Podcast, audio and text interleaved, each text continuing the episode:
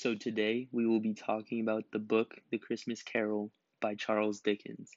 This book is about Ebenezer Scrooge and his mental evolution from becoming a greedy businessman who only cares about himself to being a kind and outgoing human that focuses more on friends and family than personal wealth.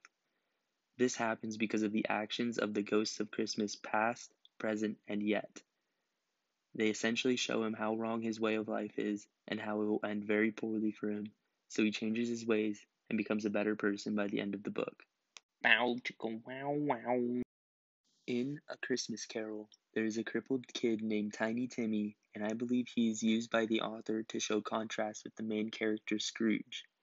In the book, Tiny Timmy says he hoped the people saw him in the church because he was a cripple, and it might be pleasant for, to them to remember upon Christmas Day who made lame beggars walk and blind men see.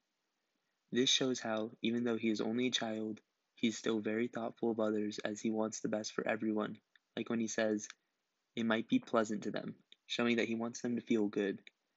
He wants, he wants people to see his disability and instead of taking pity on him, to instead reflect on their religion and restore their faith. This is vastly different from Scrooge, as he only cares about himself and money, completely disregarding others and their feelings. Dun dun dun.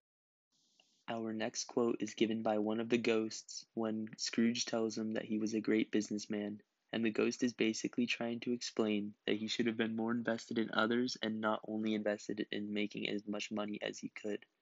The ghost says, Mankind was my business, the common welfare was my business, charity, mercy, forbearance, and benevolence were all my business.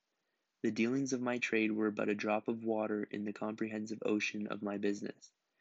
He is trying to explain how little money should have mattered to him when he says, The dealings of my trade were but a drop of water in the comprehensive ocean of my business.